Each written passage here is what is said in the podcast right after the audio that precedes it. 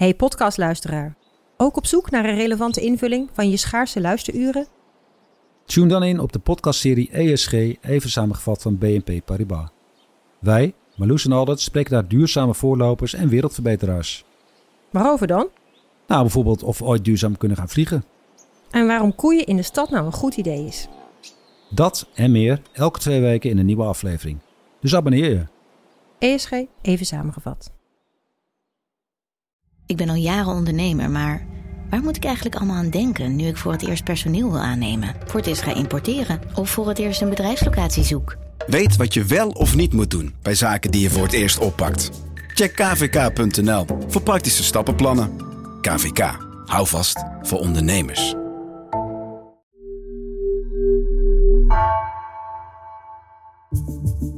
Vanaf de redactie van NRC het verhaal van vandaag.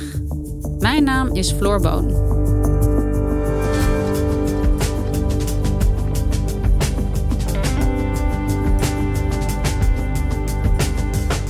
Dion Graus, Tweede Kamerlid voor de PVV, kwam de afgelopen jaren meermaals in opspraak. Hij zou zijn ex-vrouw hebben mishandeld, woonfraude hebben gepleegd en zijn tweede ex-vrouw hebben gedwongen tot seks met zijn beveiligers. Onderzoeksjournalisten Wubby Luijendijk en Joep Dome kregen inzage in een grote hoeveelheid documenten, audio- en videomateriaal, opgenomen door Dion Graus zelf en door zijn ex-vrouw Joyce. Wat is er waar van de beschuldigingen?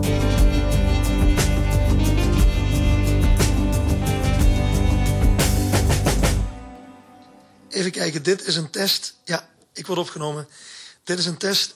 Een week geleden heb ik deze mooie Olympus DS50 gekregen. En hierin begin ik met het inspreken van mijn levensverhaal. Het is uh, woensdag 26 maart 2008 uh, als Dion Graus voor het eerst uh, een opname maakt met zijn Olympus memo recorder en een start maakt met het documenteren van zijn levensverhaal. Het levensverhaal van de laatste Limburgse ridder, zoals Dion Graus zichzelf noemt. Waarom doet hij dat? Er moet een film komen, een boek en ook een uh, stripverhaal. En tegelijkertijd uh, zie je dat hij ook uh, die opnames maakt als een soort levensverzekering. Um, als er kwesties zijn, dan wil hij graag vastleggen wat mensen tegen hem gezegd hebben.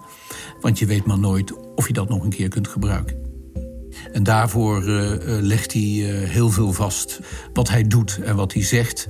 Hij neemt telefoongesprekken op. Tegelijkertijd zijn er vele andere geluids- en ook videoopnames... die gemaakt worden door zowel Dion Gauws als zijn toenmalige partner Joyce. een vriendin van hem met wie hij later trouwt. En ook medewerkster is van de PVV-fractie in de Tweede Kamer. Dion Graus, wie is dat? Waar kennen we hem van? Ja, Dion Graus is 53 jaar. Hij komt uit Heerlen, het uh, diepe zuiden van Limburg. En in 2006 leert hij Geert Wilders kennen. En dan in 2006 bij de Kamerverkiezingen wint Geert Wilders met zijn Partij voor de Vrijheid negen zetels. En één van die zetels is voor Dion Graus. En dan groeit hij al snel uit tot een bekend PVV-gezicht. Ja, dankzij zijn lange haren, zijn getinte brillenglazen, media-optredens natuurlijk. Iedereen kent hem daar wel van. Maar vooral ook voor zijn voorliefde voor de dieren en het dierenwelzijn. Daar raakt hij mee bekend. En zijn bekendste pièce de résistance is de dierenpolitie, waarvoor hij jaren ijvert. En op het moment dat hij de Kamer ingaat, is er eigenlijk al direct een affaire. Hij is nauwelijks een maand Kamerlid als in de kranten, onder andere in NRC, staat dat drie jaar eerder zijn toenmalige vrouw uh, aangifte tegen hem deed wegens bedreiging en uh, mishandeling. Dion dreigde een vuurwapen tussen mijn wenkbrauwen te zetten. En hij kneep mijn keel dicht, zodat ik geen lucht meer kreeg. Ik dacht echt dat hij me dood wilde maken. Het staat allemaal letterlijk in dit justitiedossier over PVV-Kamerlid Dion Graus. De officier van justitie doet dus niets met de aangifte... en Dion Graus kan opgelucht ademhalen. Niets staat zijn Kamerlid meer in de weg. Hij is immers een man van onbesproken gedrag. En nog een ex-vriendin uh, deed een, uh, een aangifte wegens uh, stalking. die zaken die zijn destijds door het Openbaar Ministerie geseponeerd wegens gebrek aan bewijs. Dus hij komt daar weg en Geert Wilders blijft hem in die eerste maand... in die eerste twee maanden van zijn Kamerlidmaatschap ook steunen. In 2019 uh, zijn het een vandaag en de Volkskrant... die met een bericht naar buiten komen dat Dion Graus ten onrechte een uh, hoge verblijfsvergoeding krijgt van de Tweede Kamer. Er is ophef ontstaan over de vergoeding die PVV-Kamerlid Dion Graus krijgt. Het Kamerlid zegt dat hij in Heerlen woont, waardoor hij een hoge verblijfsvergoeding ontvangt. Maar uh, politiek commentator Joost Vullings, het is uh, maar de vraag of hij daar echt woont, hè? Ja, we kunnen eigenlijk maar één conclusie trekken. Hij woont niet in Heerlen, maar in Voorburg, heel erg dicht bij Den Haag. Graus ontkent de beschuldigingen. Wat is er aan de hand? hij heeft bij de Tweede Kamer opgegeven dat uh, hij woont op het adres van zijn bejaarde moeder in Heerlen, terwijl hij in werkelijkheid zou wonen in een appartement in Voorburg. En dat is het verhaal. Het slaat alleen dood en ook Geert Wilders blijft hem steunen, omdat het echte bewijs daarvoor ontbreekt.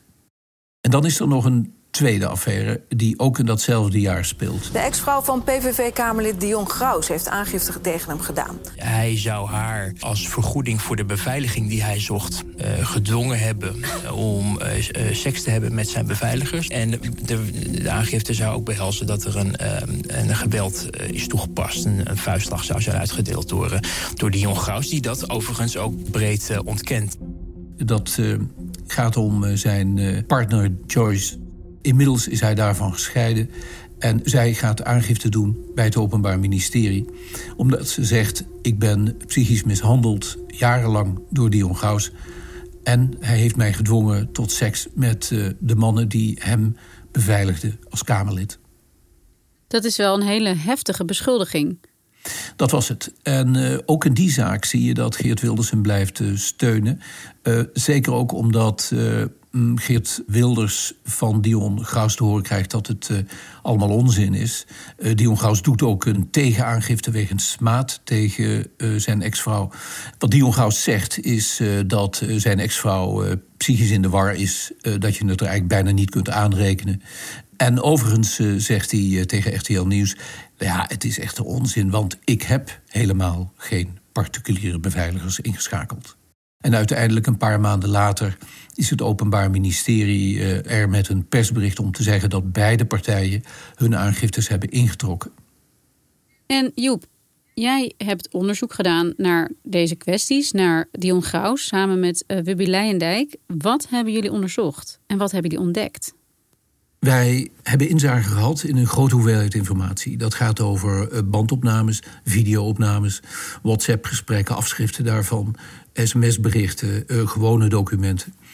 En uh, dat veel van dat materiaal is door de ex van Dion Gaus ingeleverd bij de Rijksrecherche.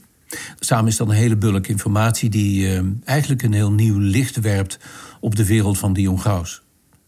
Waarom is dit zo belangrijk dat jullie dit hebben gezien? En wat is de journalistieke afweging geweest om hier ook onderzoek naar te doen? Ja, kijk, die verwijten die aan het Kamerlid uh, Graus uh, gemaakt zijn en worden, uh, dat is niet niks hè, gedurende de afgelopen jaren. Dat raakt direct zijn Kamerlidmaatschap en zijn functioneren. Dus als je dan als journalist of als krant in bezit komt van dit materiaal, dat een nieuw licht werpt op deze affaires en op zijn functioneren als Kamerlid, dan is dat wel van belang. En dan denk ik dat je er goed aan doet om dat ook uit te zoeken en te kijken wat er nou wel en niet waar is van die verwijten. Jullie hebben dus heel veel materiaal gezien. Hoe ziet die wereld van Dion Graus eruit? Wat wij nu zien aan de hand van die gesprekken en wat horen is de Dion Graus die op de achtergrond ja, uh, betrokken is bij zoveel ruzies, uh, uh, die argwanend is, die complotten denkt te zien ehm, binnen en buiten zijn eigen fractie. Wat je ziet is dat hij eigenlijk uh, over uh, iedereen in die fractie wel iets te vertellen heeft. Dat doet hij dan vaak naar Geert Wilders, uh, maar ook naar andere Kamerleden. Die krijgen dan weer over andere Kamerleden allerlei feiten te horen. En, en zo ontstaat er een beeld van Dion Graus als eigenlijk een eenling in die fractie. Dat is misschien nog wel het meest opvallende, dat hij...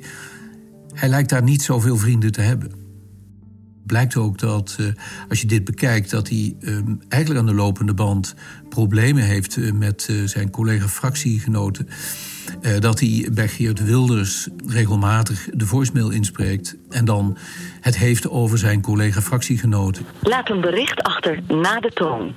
Hoi, Geert met uh, Dion. Geert, ik wil echt uh, even langer spreektijd is wat ik normaal van de tijdens de fractievergadering. Kijk, immer als ik een punt inbreng, uh, Raymond en Hero die mogen een kwartier lullen en, en, en, de meest onzinnige dingen zeggen. En ik wil iedere keer zeggen, zeg ja, kort houden, kort houden, kort houden. Nee, nee, nee, stop, kort, kort houden.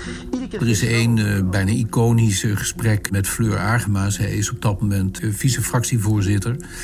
En uh, zij spreekt hem uh, dan aan op, op zijn ruzie zoekend gedrag. Jon, jij bent degene die conflictueus is. Jij bent degene die ruzie zoekt. Je moet ermee ophouden, ja, Dion. Ik, ik ben, je moet ophouden met ruzie zoeken. Nee, maar je moet ophouden met voortdurend de schuld bij anderen neer te leggen. Je moet voortdurend ben je bezig met anderen de schuld Fleur, je baseert je op van de ruzie die je zelf maakt. Jij maakt ruzie met iedereen. Fleur, je baseert je op een stukje in de kranten. Dan baseer jij je nu op. Niemand anders maakt ruzie. Jij maakt altijd ruzie. Ja, nee, maar... Hou daarmee op. Zij zegt, Dion, hou daar nou eens mee op.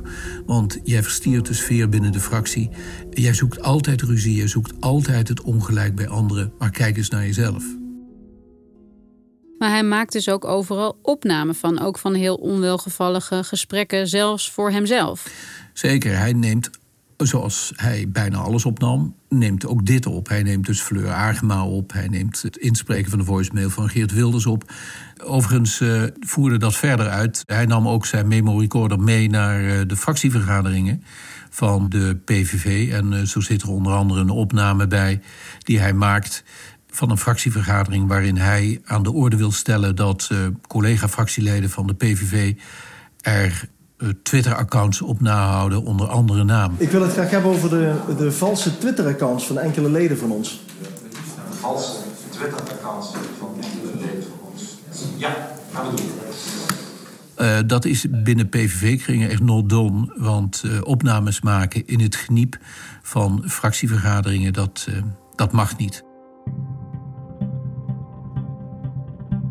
Het beeld dat oprijst uit wat jij hier vertelt is uh, van een man die heel erg verongelijkt is, heel veel ruzie zoekt en ook een heel groot wantrouwen heeft. Ook graag erkenning wil voor wat hij doet. Uit dat zich ook in de Kamer of buiten de Kamer? Ja, uh, er is nog een ander groot issue uh, als je die bandopnames en dat andere materiaal bekijkt. En dat is zijn constante zorg voor zijn veiligheid. Al vanaf zijn intrede eigenlijk uh, doet hij regelmatige aangifte van uh, bedreigingen. Uh, mensen van Noord-Afrikaanse afkomst, zoals hij dat dan telkens noemt, die hem zouden bedreigen. En hij ziet Geert Wilders ziet hij in gepantserde auto's rondrijden. En Dion Gaus moet het af en toe op een lopen zetten, naar zijn eigen zeggen. En ja, hij wil eigenlijk gewoon ook beveiligd worden, net als Geert Wilders.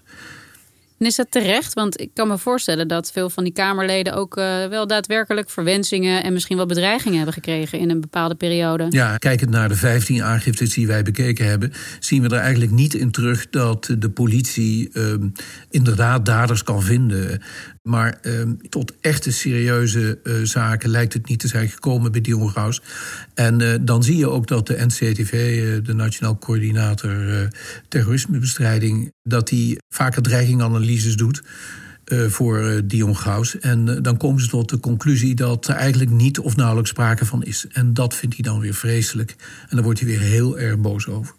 Wat hij dan vervolgens doet, is dat hij tegen de NCTV zegt: Ja, maar luister eens even, ik kan zo niet leven en ik ga mijn eigen beveiliging regelen. Ik wil wel dat u weet dat ik er alles aan doe, uh, zelf. Um, dat ik ook zelf mensen meeneem. Hoor. Ik neem mensen mee van arrestatieteams. Ik neem mensen mee, oud-DKDB'ers, zoals dat toen nog heette in die tijd.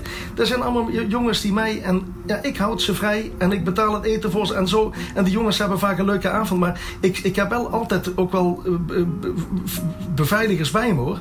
Dus als ik echt als herkenbaar Dion Gauws ga... Dus ik, wat dat betreft doe ik ook zelf... Uh, investeer ik zelf ook heel veel in mijn veiligheid. En dan vertelt hij in het telefoongesprek in 2017 tegen een medewerker van de NCTV... ik huur oud-politiemensen in en uh, die neem ik mee uh, op mijn trips door het land. En uh, op die manier regel ik het wel zelf, met particuliere beveiligers. En gebeurt dat ook?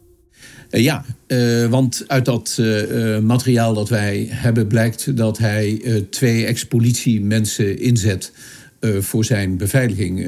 de eerste politieman is een ex-medewerker van de dienst Koninklijke en Diplomatieke Beveiliging.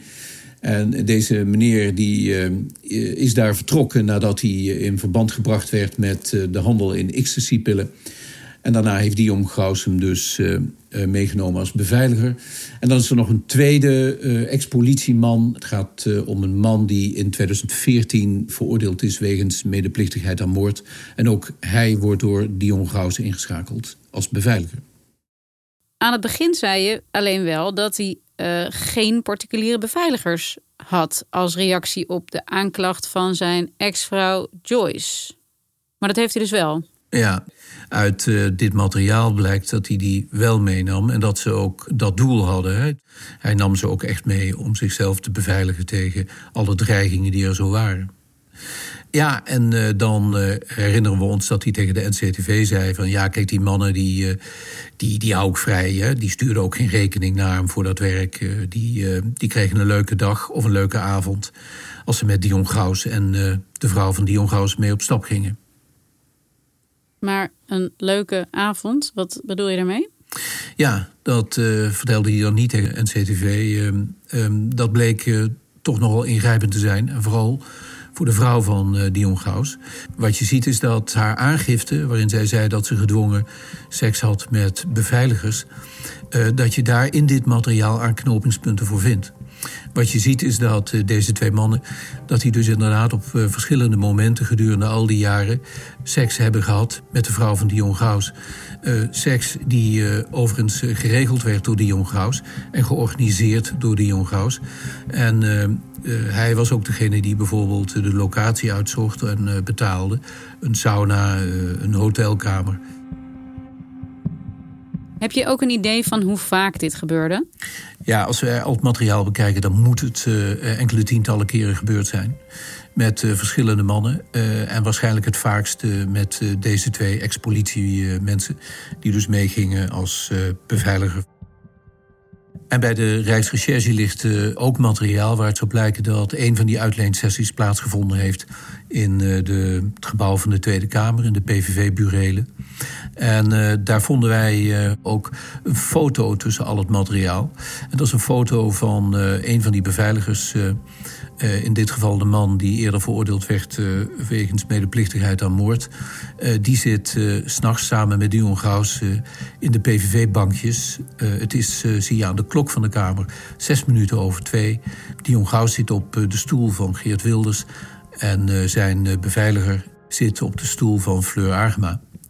En daarna, uh, die nacht, zou ook in het gebouw van de Tweede Kamer een dergelijke sessie hebben plaatsgevonden.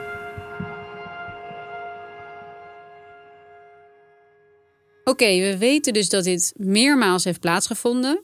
We weten ook dat Dion Graus heeft gelogen over dat hij wel degelijk eigen privébeveiligers heeft. Weten jullie ook of dit onder dwang is gebeurd? Nou, er zijn uh, in het materiaal wat wij gevonden hebben wel aanwijzingen dat in elk geval Joyce uh, nu ervan overtuigd is dat zij gedurende vele jaren iets heeft moeten doen wat ze eigenlijk helemaal niet wilde. Dat blijkt onder andere uit telefoongesprekken die zij gevoerd heeft met Dion nadat ze gescheiden waren. En waar zij heel nadrukkelijk zegt van ja, maar Dion, ik heb dat allemaal moeten doen voor jou. En Dion op zijn beurt zegt: Ja, nee, Joyce, zoals hij dat noemt, uh, dat heb je allemaal vrijwillig gedaan. Maar het is inderdaad de kern natuurlijk. Het is vaak zo dat het heel moeilijk is om te bewijzen dat iets tegen de zin gebeurd is. En ik denk dat dat ook in dit geval zeker zo zal zijn. Er is bijvoorbeeld een gesprek dat zij uh, weer heeft opgenomen met uh, een van die twee politiemannen over wie we het net hadden. En die politieman uh, die zegt tegen haar heel nadrukkelijk: luister, Joyce, het, het kwam niet van mij, het kwam niet van jou, maar het kwam van Dion. Die wilde het.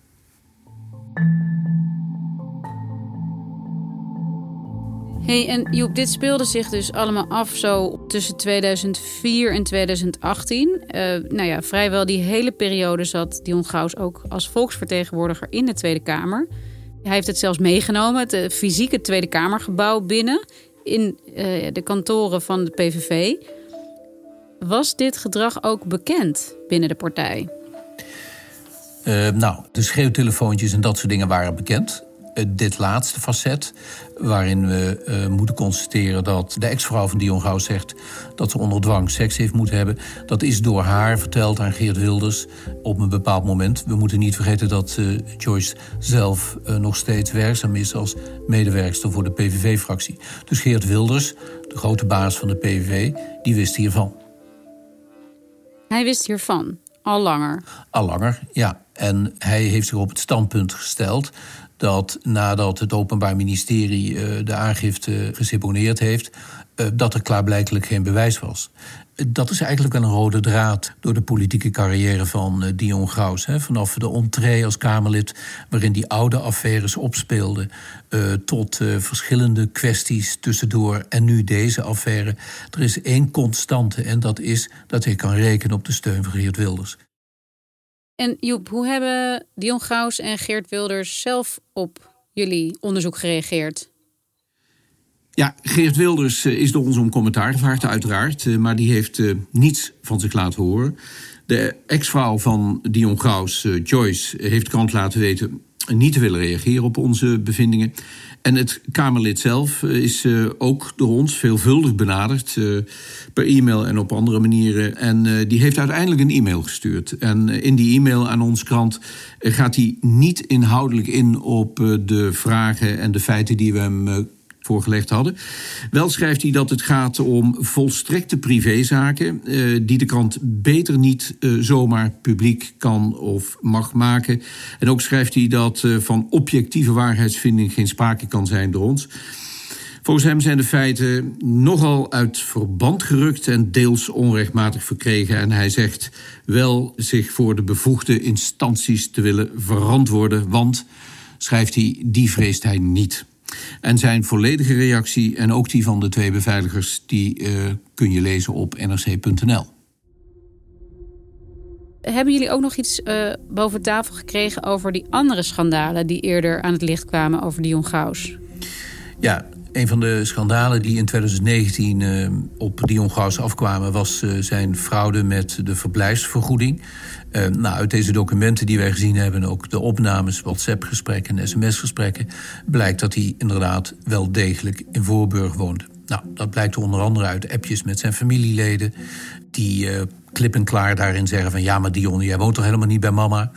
En dat blijkt onder andere uit uh, als Dion een aangifte doet bij de politie in Voorburg... van uh, weer een bedreiging, dan uh, geeft hij zijn adres op... en dan zegt hij, ja, ik woon in een appartement in Voorburg, in die en die straat... en ik ben verhuisd vanuit Heerlen in 2006... Nou, dat zijn aanwijzingen, en zo zit er nog veel meer in... dat hij wel degelijk al die jaren, en dat is inmiddels 14 jaar te veel verblijfsvergoeding ontvangen heeft. We hebben dat becijferd op 125.000 euro. Dus in al die jaren in de Kamer heeft hij meer dan een ton, zoals 125.000 euro, te veel ontvangen aan vergoedingen voor het verkeerd opgeven van zijn werkelijke woonadres. Correct. En op 17 maart kunnen we allemaal weer op deze man stemmen. Zeker half maart bij de verkiezingen kan er gewoon gestemd worden op Dion Gaus. Hij staat op plaats 13 van de kieslijst van de PVV en die kieslijst is ingediend. De grote vraag is natuurlijk of de rode draad uit het verleden, hè, dat hij telkens maar weer gesteund werd door Geert Wilders, ook nu uh, wordt doorgetrokken. Houdt hij de steun van Geert Wilders en houdt hij de steun van zijn mede-fractiegenoten? Dat wordt heel bepalend of we in de toekomst naast de PVV-fractie ook de fractie Graus zullen krijgen. Dankjewel Joep. Graag gedaan. Je luisterde naar vandaag, een podcast van NRC. Eén verhaal, elke dag. Deze aflevering werd gemaakt door Ido Havinga, Nina van Hattem en Misha van Waterschoot. Chef van de audioredactie is Anne Moraal. Dit was vandaag. Morgen weer.